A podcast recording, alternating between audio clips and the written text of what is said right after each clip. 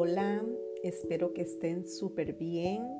Bienvenidos y bienvenidas a este espacio seguro, espacio de conexión, de amor, de crecimiento, de aprendizaje y desaprendizaje, al podcast Criar, Crecer y Sanar de Natalia Calderón.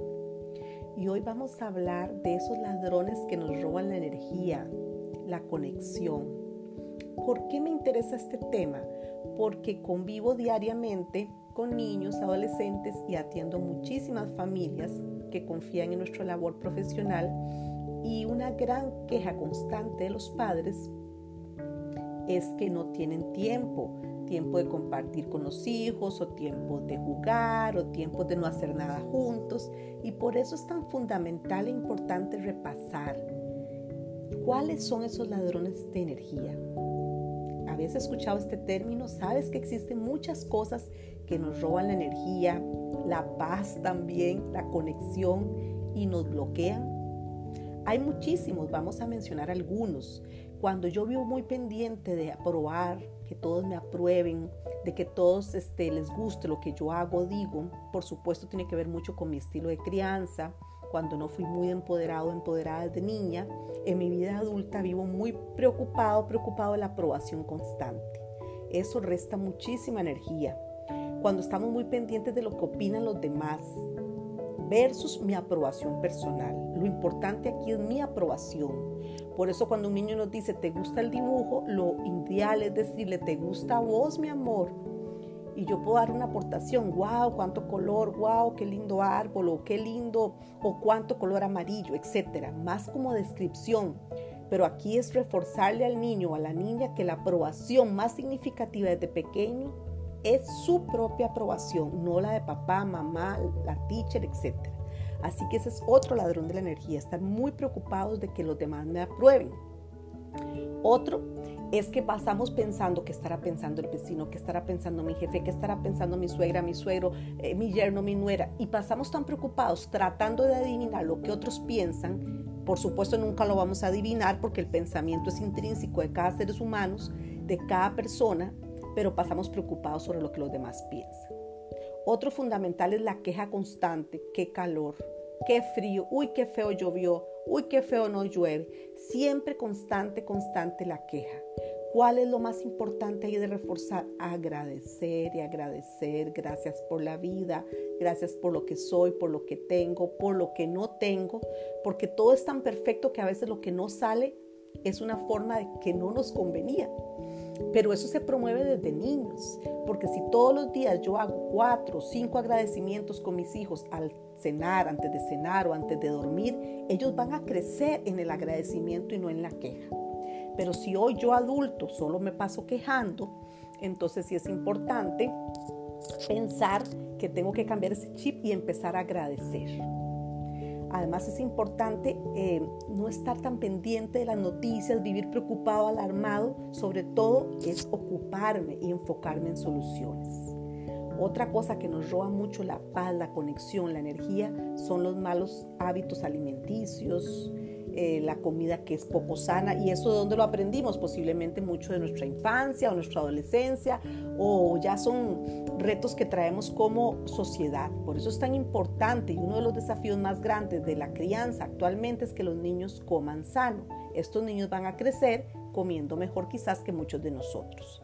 El sedentarismo también, cuando no hago nada, nada de ejercicio, es una es un ladrón de energía, porque el ejercicio por sí mismo pues aporta muchísima oxitocina, mucha felicidad, mucha energía y por eso es tan importante ser una persona que se ejercite constantemente y que coma sano. No es que yo tengo que ser la más fit o la menos fit o no, no es la medida, es la calidad de vida. Otra cosa que es importante es aprender a decir no, un no asertivo. A veces decimos que sí, complaciendo a todos, pero no queremos hacerlo, pero nadie nos enseñó desde niños a esa asertividad. O somos muy firmes o muy amables, o dicho en otras palabras, muy pasivos si nos pasan por encima o muy agresivos si nos enojamos a cada rato con todos. Hay que ser asertivo, ay, te agradezco, pero en este momento no. Y no poner, no puedo porque tengo un compromiso. Y a veces no tenemos un compromiso. Hay que ser sincero y respetuoso. Por supuesto que otro ladrón increíble es el exceso de uso de redes sociales y pantallas versus un uso racional de la tecnología. No vamos a satanizar la tecnología, pero sí un uso adecuado. Me llama la atención que los papás me consultan que los chicos no sueltan el teléfono o los juegos de video, pero estos papás que me consultan o que van a mi consultorio, a nuestro consultorio CELA, no sueltan su teléfono tampoco. Entonces, ¿qué estoy modelando yo? A veces papá y mamá ven más el celular, le ponen más atención al celular que conexión y tiempo con sus hijos. Por supuesto también guardar rencor versus perdonar, sanar y seguir adelante. Perdonar no es que el daño no fue hecho, no, perdonar es que ya yo no tengo ese carbón en mi mano que me quema. Al perdonar yo suelto, yo libero y sigo adelante. No es que olvido porque no me estoy haciendo un lavado de cabeza, no, pero es que tengo que aprender a perdonar, a soltar y a seguir adelante y no quedarme en lo que me hizo Juan hace cinco años, en lo que me hizo la compañera hace tres años, en lo que me hizo el tío, el abuelito y ahí quedarnos, quedarnos y quedarnos. Y si te cuesta mucho, mucho, mucho perdonar, trabajar en sanar, hay que ir a terapia, terapia psicológica. Así que como ven, hay muchos, muchos ladrones de energía. ¿Cuáles ladrones tenés vos en tu vida? Entonces por eso es importante que pensemos, ¿por qué me cuesta tanto conectarme con mis hijos o con la persona más importante del mundo, que soy yo misma? Así que recomendación, eh, como dice el maravilloso Dalai Lama, que él habla de los ladrones de energía, deje ir a las personas que están llenas de quejas y de miedo y de juicios, porque eso nos afecta también a nosotros y todas las promesas que hagamos cumplamos, porque el no cumplir nuestras promesas también es como una carga que vamos llevando. Así que es importante escuchar mi corazón, escuchar mis intereses, mis emociones, mis sentimientos y trabajar en esa conexión conmigo misma. Y por supuesto que el desorden también nos roba esa cantidad de zapatos, esa cantidad de juguetes, esa cantidad de suéter, esa cantidad de botas. Siempre, por lo menos cada seis meses, necesitamos hacer tres cajas. Lo que regalo, lo que me dejo y lo que me voy a deshacer. Si hay algo que usted no ha usado en 4, 5, 6, 7 meses, ya no lo va a usar. Así que es importante estar reorganizando la energía de su casa, de su oficina, de su consultorio, de su habitación y por supuesto no llenar de chunches, como decía mi abuelita, no saturar a los hijos de todos los juegos sabidos y por haber. No, es fundamental que los niños tengan pocos juegos, porque los juegos más significativos es los papás, las cajas de cartón, las hojas, la construcción, todo lo reciclado. Y tengan tal vez entre 8 y 10 juguetes. Y si tienen más, vayan guardando y van rotando y van rotando y van rotando. Y comente y enséñele y modélele a su hijo la importancia de pequeño donar y darle a los demás. Un día esto fui a la casa de Pedrito, digamos, y tenía demasiados y una de las tías me dijo, es que no le gusta regalar nada. Bueno, al niño no le gusta, pero nunca lo han enseñado, nunca le han modelado, nunca lo han llevado a un albergue, nunca le han explicado estas tres cajas o tres bolsas o tres eh, cosas que vamos a hacer. Así que eso es importante. Recordemos que es fundamental ir deshaciéndonos de todas esas cargas emocionales, mentales y físicas, ir soltando.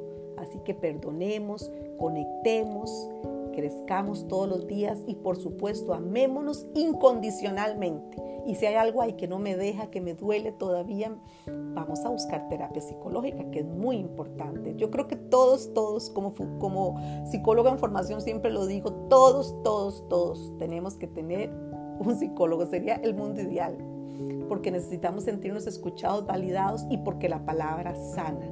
Construir y reconstruir la historia sana. Así que llenémonos de mucho amor, llenemos de mucho amor a nuestros hijos, a nuestros seres cercanos, a nuestros seres amados y hagamos siempre el bien.